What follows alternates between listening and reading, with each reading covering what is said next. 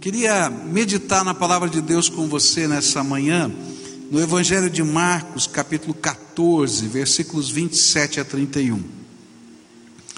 E queria ler esse trecho da palavra de Deus e pensar um pouquinho naquilo que a palavra nos revela aqui.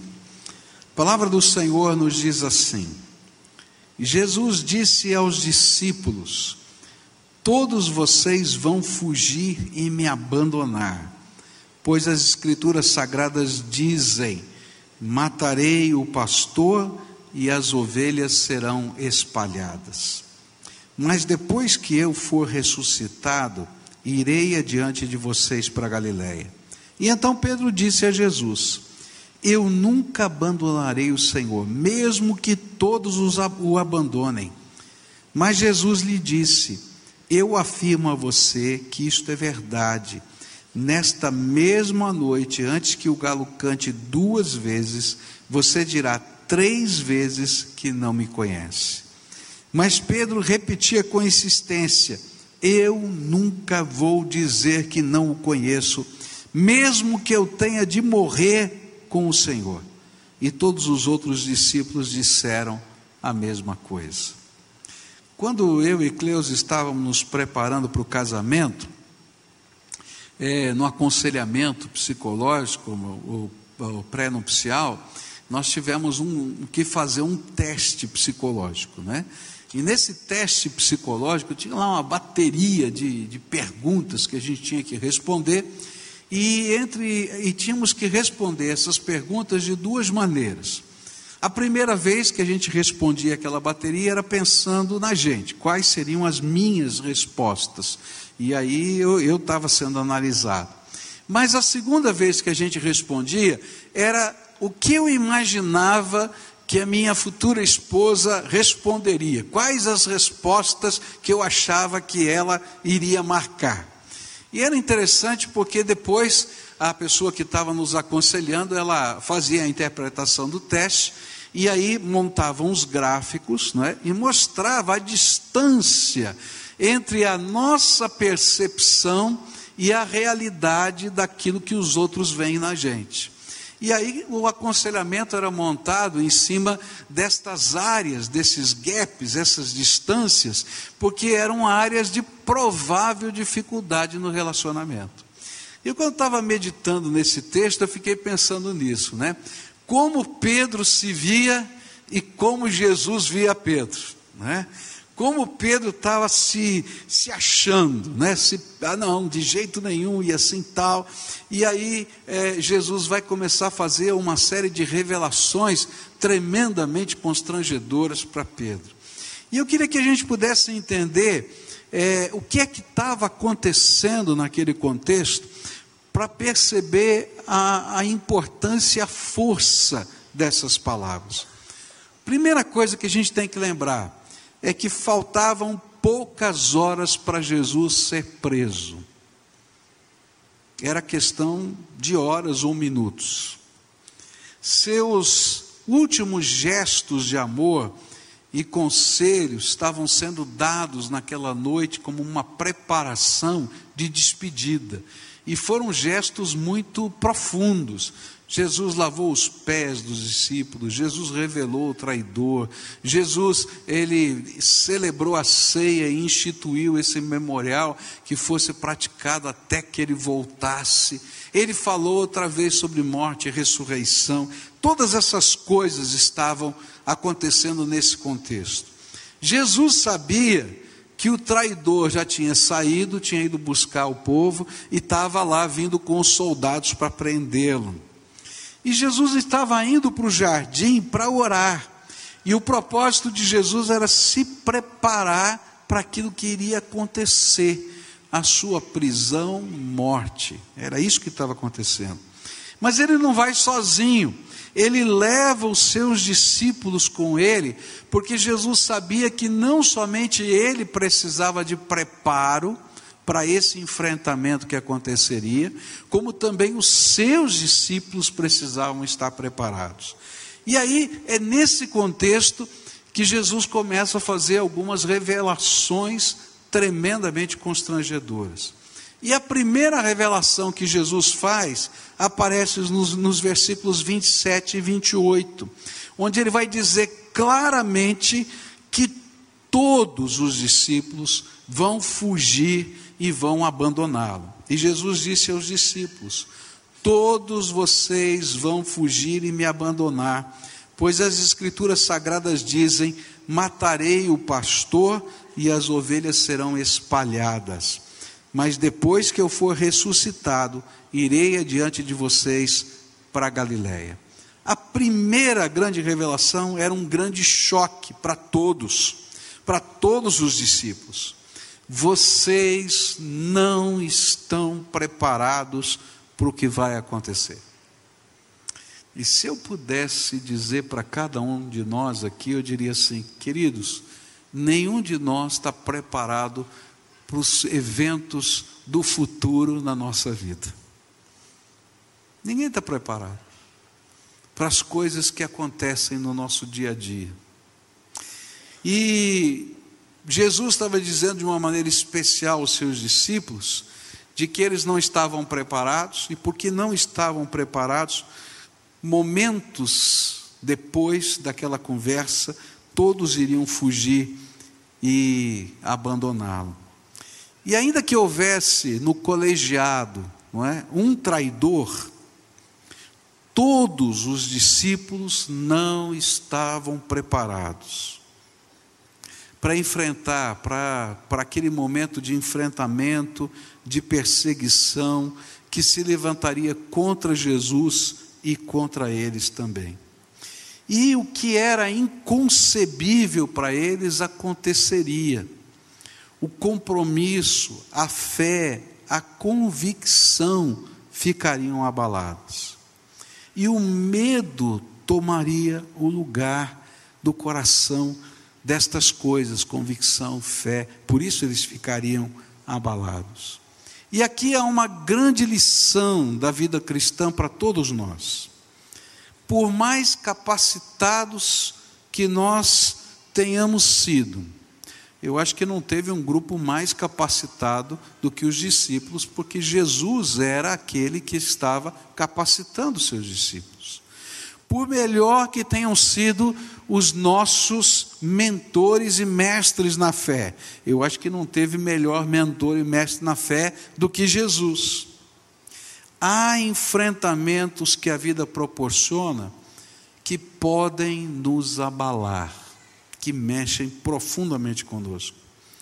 E se isso aconteceu com você, ou está acontecendo, eu quero dizer que você está muito bem acompanhado.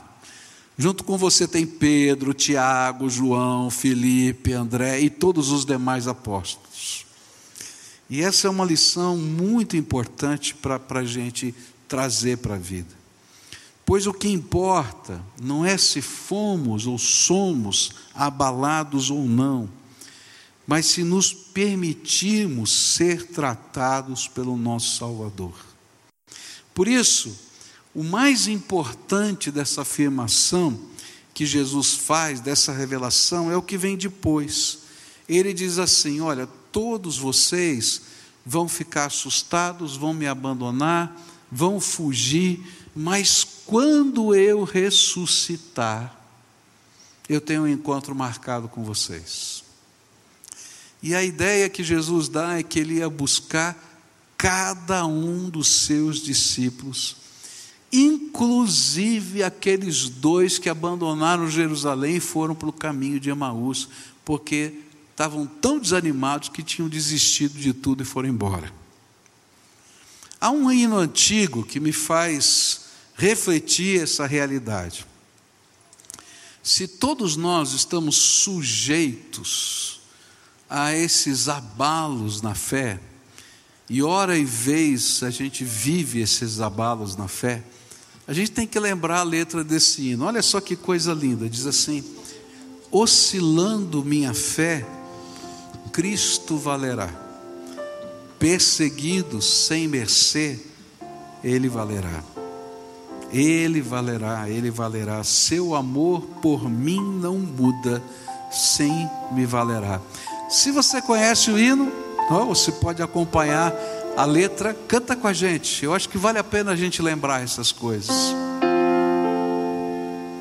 Oscilando minha fé,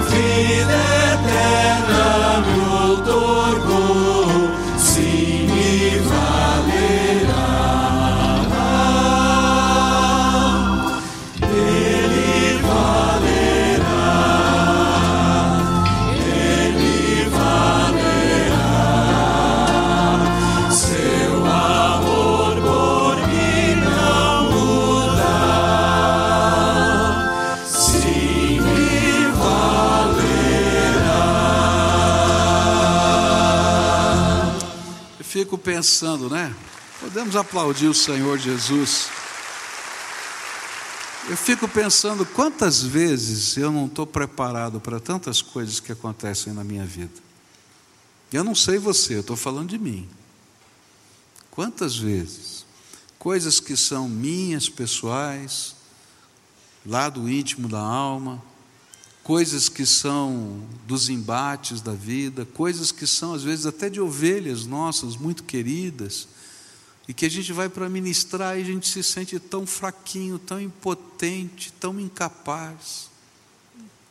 E às vezes, vamos falar a verdade, nossa fé oscila. Senhor, não estou entendendo nada, não estou compreendendo como é que funcionam as coisas. Mas tem uma coisa que Jesus queria ensinar para os seus discípulos, e por isso ele estava preparando os seus discípulos. É que ele queria que eles entendessem, que eles tivessem a certeza de que nada pode nos separar do amor dele, a não ser nós mesmos. E que se nós deixarmos ele tratar o nosso coração em cada momento diferente da nossa vida, o amor dele vai superar todo o medo que esteja dentro da nossa alma. E foi por isso que o apóstolo Paulo disse em Romanos 8, 35 a 39, o seguinte: Então, quem pode nos separar do amor de Cristo? Serão os sofrimentos, as dificuldades, a perseguição, a fome, a pobreza, o perigo, a morte ou a morte. Como dizem as Escrituras sagradas, por causa de ti estamos em perigo de morte o dia inteiro. Somos tratados como ovelhas que vão para o matadouro. Em todas essas situações temos a vitória completa por meio daquele que nos amou, pois eu tenho a certeza de que nada pode nos separar do amor de Deus, nem a morte, nem a vida, nem os anjos, nem as autoridades ou poderes celestiais, nem o presente, nem o futuro, nem o mundo lá de cima, nem o mundo lá de baixo. E em todo o universo não há nada que possa nos separar do amor de Deus, que é nosso por meio de Cristo Jesus, o nosso Senhor. Eu fico pensando que essa é a maior de todas as lições. Minha fé oscila, a sua fé oscila, mas o Senhor Jesus é fiel. E se a gente se deixa tratar pelo Senhor, Ele restaura o nosso coração. Então eu não sei como você chegou aqui hoje, mas eu quero dizer para você que hoje Jesus quer tratar o seu coração, quer tratar a sua alma. E outra vez, Ele quer demonstrar que a graça dele se sobrepõe a todas as coisas que às vezes a gente não sabe nem entender e nem responder. Uma coisa que Pedro não entendia era que a única maneira de ser completamente vitorioso era Jesus ter morrer na cruz do Calvário, porque só assim todo principado e potestade estariam debaixo dos seus pés. E justamente por não entender a grandeza dessa vitória e o método dessa vitória, a fé dos discípulos oscilaria. E é justamente porque a gente também não entende, às vezes, os processos de Deus e os métodos de Deus, a gente tem a nossa fé oscilando. Mas o que a gente nunca pode duvidar é do amor de Jesus por nós. E é por isso que Ele vai lá, ao nosso encontro, e traz-nos para perto de novo. Segunda revelação que eu queria deixar com você nessa manhã, e essa foi mais complicada. E ela vai surgir exatamente porque Pedro vai dizer: não, de jeito nenhum. Ele vai negar isso, ele vai dizer: não, comigo não vai acontecer. A aparecer aqui nos versículos 29 a 31. E então Pedro disse a Jesus: Eu nunca abandonarei o Senhor, mesmo que todos o abandonem. Mas Jesus lhe disse: Eu afirmo a você que isto é verdade. Nesta mesma noite, antes que o galo cante duas vezes, você dirá três vezes que não me conhece. Mas Pedro repetia com insistência: Eu nunca vou dizer que não o conheço, mesmo que eu tenha de morrer com o Senhor. E todos os outros discípulos disseram a mesma coisa. A segunda revelação surge desta veemente contestação de Pedro: Eu nunca vou abandoná-lo, mesmo que precise morrer. E o interessante era que Pedro não estava falando da boca para fora, ele estava falando a verdade, ele estava falando de coração. E isso a gente vai perceber em várias coisas que acontecem é, subsequentemente. A primeira delas, naquela conversa de Jesus com Pedro, é, depois da sua ressurreição onde Jesus revela que o sentimento de Pedro era que ele amava mais Jesus do que todos os outros discípulos. Isso fica claro lá em João 21, versículo 15, onde diz assim: Quando eles acabaram de comer, Jesus perguntou a Simão Pedro: Simão, filho de João, você me ama mais do que esses outros me amam? Sim, o Senhor sabe que eu amo, Senhor, respondeu ele. E então Jesus lhe disse: Tome conta das minhas ovelhas. Tanto era a verdade que quando Jesus foi ser preso, e esse é outro fato subsequente, que ele está tentando mostrar que é sério esse negócio, que ele não ia negar de jeito nenhum, que quando Jesus vai ser preso, né, Malco coloca a mão em Jesus para prendê-lo, e o que Pedro faz? Ele arranca a espada, não é? E querido, só pegou na orelha porque o homem desviou a cabeça, porque a intenção era pegar no meio da cabeça. E eu não tenho dúvida disso. Era para pegar no meio da cabeça. Aí o homem desviou, pegou na orelha só. Tá? Porque era, era sério o que ele estava falando. Ele estava falando do fundo da alma. Mas o que Pedro não estava sendo capaz de perceber é que o nosso compromisso com Jesus não de, depende apenas das nossas convicções, da nossa amizade ou intimidade com Ele, ou da nossa disposição de matar ou morrer por uma causa. O que Pedro teria de aprender é que não vencemos as batalhas da fé com as armas da nossa própria carne. Pois a batalha da fé é espiritual, é contra principados e potestades. É um enfrentamento com as trevas. É interessante que Lucas capítulo 22, Jesus diz isso claramente, ele diz assim: a hora das trevas chegou. Aquilo não era uma batalha que pudesse ser vencida com uma espada. Gente, eu tenho visto tanta gente sofrer porque está enfrentando batalha espiritual com espada achando que a espada é a solução. Ou seja, a espada para mim aqui é um símbolo. Tá? A gente acha que consegue lidar com as circunstâncias da vida porque a gente tem algumas ferramentas que são poderosas, a gente tem habilidades, mas, queridos, quando a batalha é espiritual, não interessa a habilidade que você tenha. E isso fica claro nas escrituras sagradas, lá em 2 Coríntios, capítulo 10, versículos 4 e 5, a Bíblia diz assim: "As armas que usamos na nossa luta não são do mundo, são armas poderosas de Deus, capazes de destruir fortalezas e assim destruímos ideias falsas e também todo orgulho humano que não deixa que as pessoas conheçam a Deus, dominamos todo o pensamento humano e fazemos com que ele obedeça a Cristo. É interessante porque talvez Pedro se sentisse preparado para matar ou morrer, mas ele não estava preparado para confessar Jesus em toda e qualquer situação da vida, nem preparado para colocar o propósito do Senhor acima de tudo e todos. Ele não estava preparado. E essa é a, é a grande lição desse texto. Não se vence batalha espiritual com arma humana.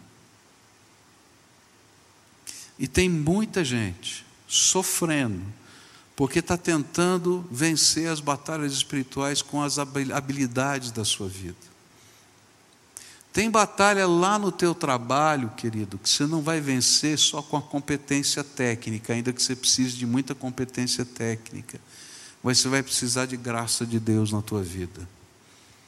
Tem batalha dentro da tua casa que você não vai vencer com a habilidade relacional que você tem. Você vai precisar da graça de Deus na tua vida. Tem batalha que você está enfrentando, tá? Em vários é, setores da vida que você não vai conseguir ganhar essa batalha com as suas armas. Olha, talvez você seja uma pessoa muito boa no que você faz, mas vai além da competência. E se você confia muito no seu taco, então vou dizer, ó, cuidado. Você está em perigo, porque você é capaz de confiar mais em você do que no poder de Deus na tua vida. Alguns anos atrás, Michel estava pregando aqui no culto, e uma irmã estava assistindo a mensagem, ela ficou muito emocionada com a pregação do Michel, mas ao mesmo tempo muito angustiada por causa do seu filho. O filho dela tinha mais ou menos a mesma idade do Michel, aquela época, e ele já ele estava desaparecido por causa das drogas. Ele tinha entrado numa, numa de tomar, de usar a droga, e, e quando acontecia isso em grande quantidade, ele sumia, desaparecia de casa. E quando terminou o culto, aquela senhora, ela foi para casa e movida por aquilo que ela tinha assistido aqui, também por aquilo que estava no seu coração. Ela entrou no quarto do seu filho, se ajoelhou na beira da cama do filho e começou a clamar a Deus: falou, Senhor, eu não vou sair daqui enquanto o Senhor não trouxer meu filho de volta para casa. Traz o meu filho de volta para casa. Traz o meu filho de volta para casa. Traz o meu filho de volta para casa. E aquilo foi uma luta, foi uma batalha, foi um clamor, foi, foi uma coisa que levou horas, não foi uma coisa de minutos, não. Foi, foi sabe quando a pessoa está ali e diz: Não vou sair daqui, Senhor, estou aqui na tua presença. Enquanto isso, o filho dela estava numa favela aqui de Curitiba, numa das ruelas dessa favela, completamente chapado jogado no chão. Quando sai de um barraco, uma senhora negra muito forte, e olha para aquele garotinho, lá aquele, aquele jovem, e diz para ele assim: moço, volta para casa, porque a tua mãe está chorando agora lágrimas de sangue por você. E aquele moço ficou muito bravo, que a mulher estava se metendo na vida dele. E começou a xingar a mulher e falar um monte de bobeira, um monte de coisa que não valia a pena. Aquela mulher não teve dúvida, entrou em casa, pegou aquela grade que vai em cima do fogão onde ficam as panelas, saiu com a grade na mão e disse: Você vai voltar para casa, porque a sua mãe está chorando lágrimas de sangue por você. E pegou aquela grade e começou a bater com toda a força nas costas do menino. E o menino, então, aquilo né, levantou, saiu correndo e foi embora. Para onde ele foi? Para casa. Quando ele chega em casa, ele escuta a mãe dele orando na beira da cama e clamando e chorando. E aí ele senta na cama, tira a camisa, mostra as marcas e conta toda a história. Essa família passou por uma transformação tremenda. Hoje eles não moram mais em Curitiba, moram fora do nosso estado, num, num outro estado. Mas eles todos passaram por uma transformação incrível por causa do poder da graça de Deus. Há batalhas que não têm habilidade humana que vença, só o poder do Espírito de Deus agindo.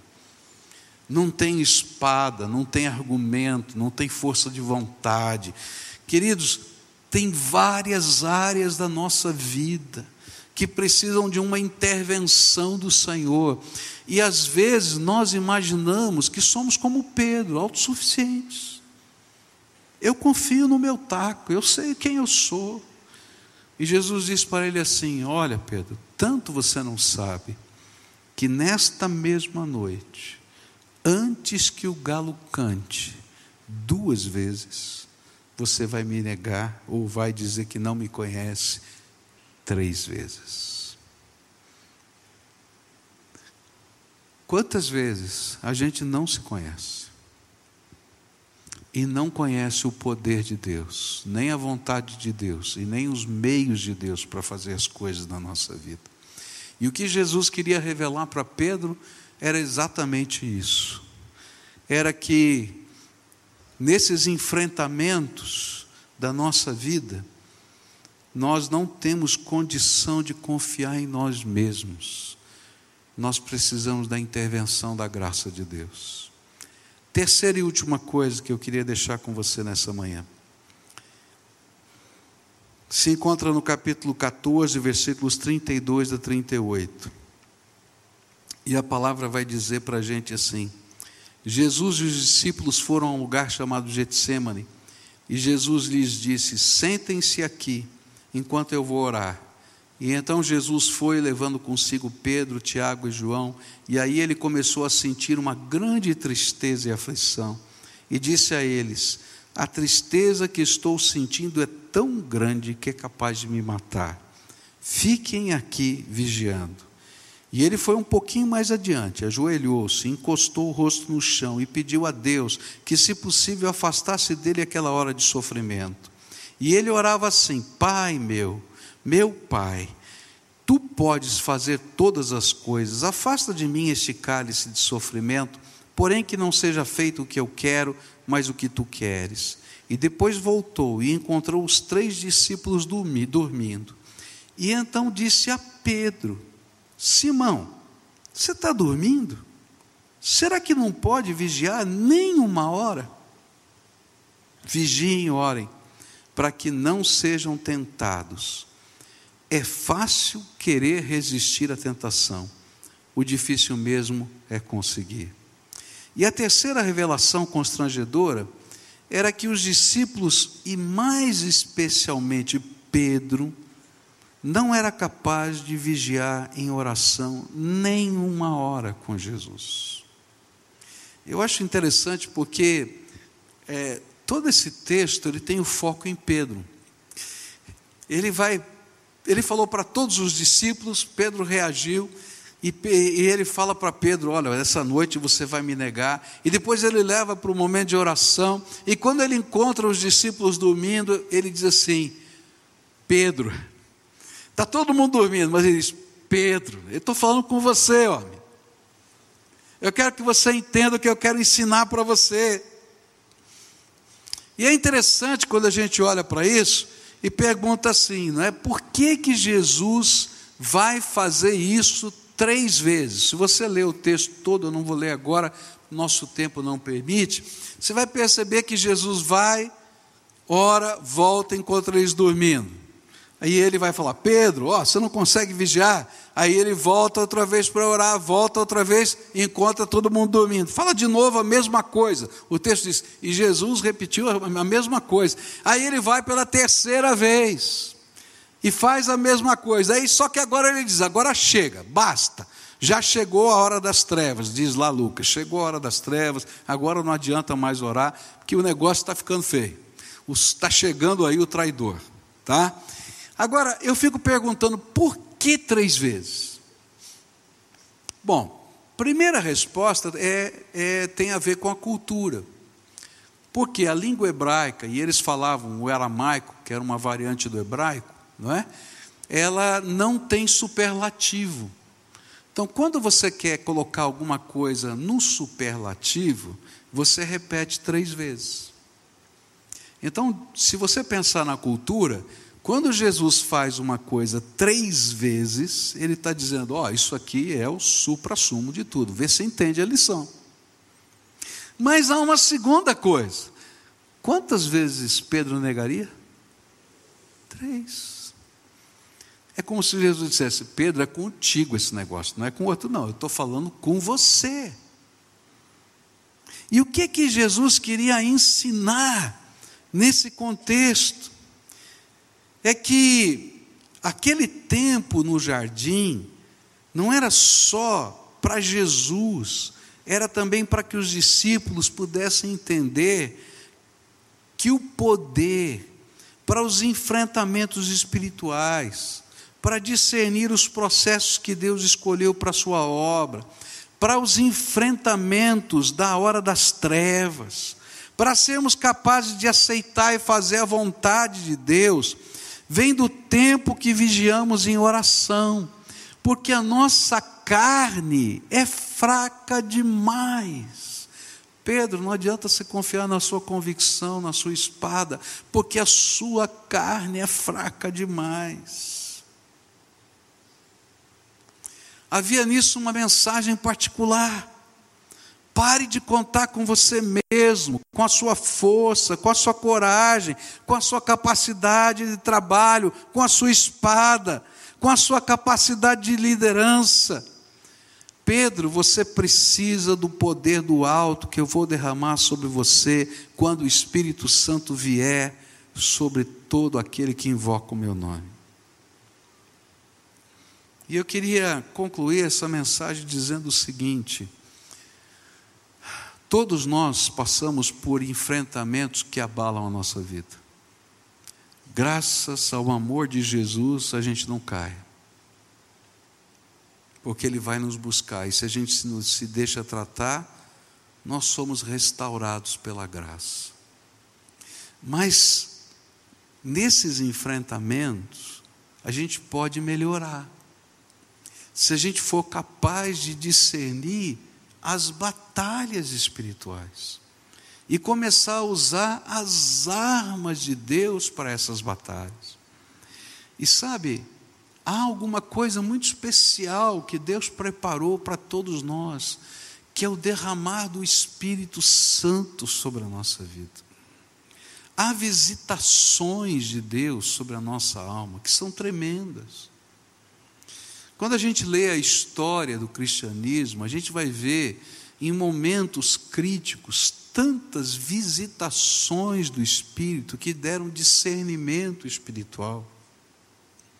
A migração dos cristãos armênios para os Estados Unidos e para outras partes do mundo aconteceu porque eles estavam reunidos em igrejas e nas igrejas o Espírito Santo revelou àquele povo de uma maneira sobrenatural, que viriam tempos muito difíceis, difíceis na Armênia, de perseguição, de luta.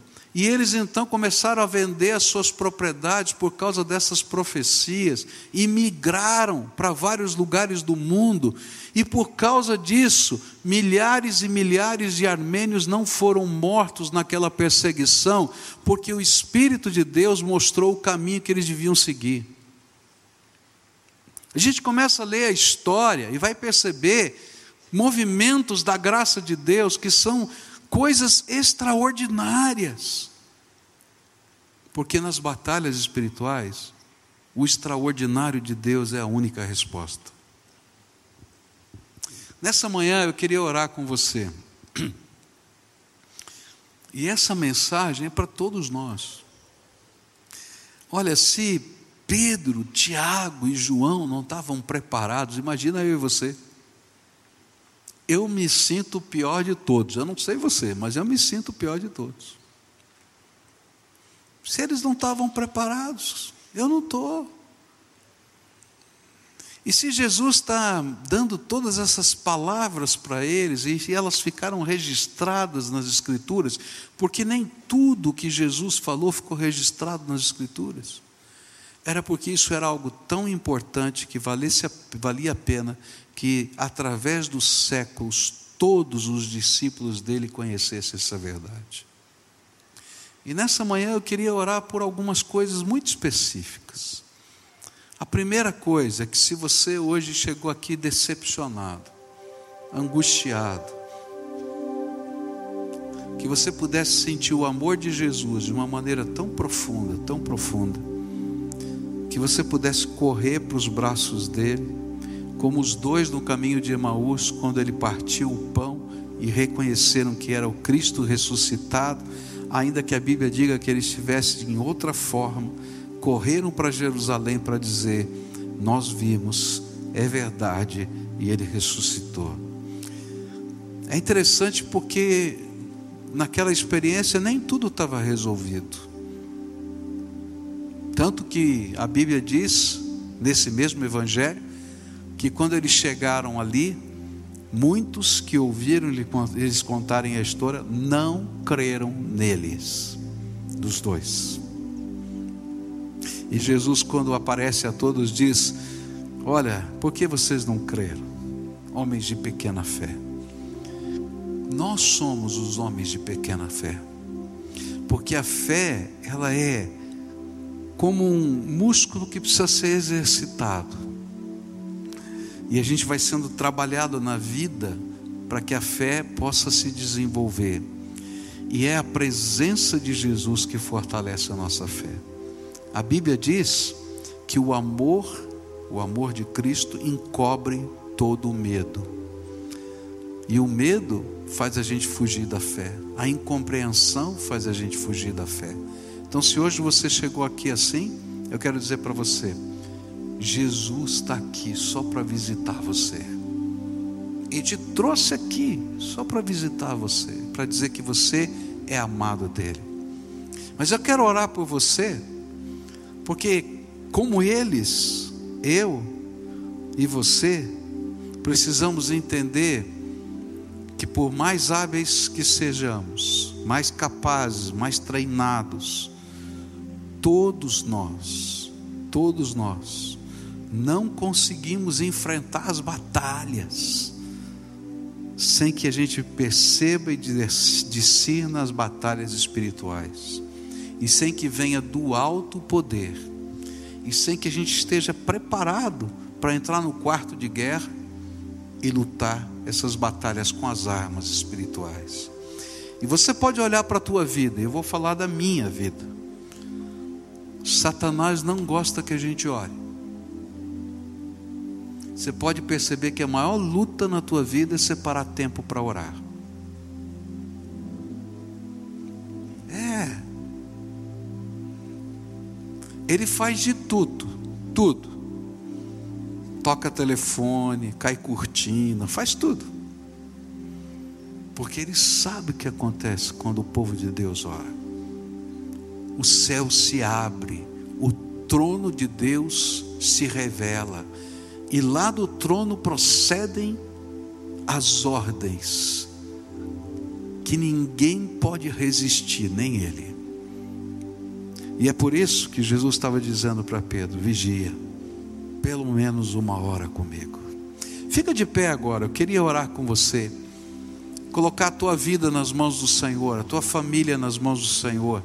E se você tem batalhas que você está enfrentando, lembra, você não vai vencê-las na sua própria força.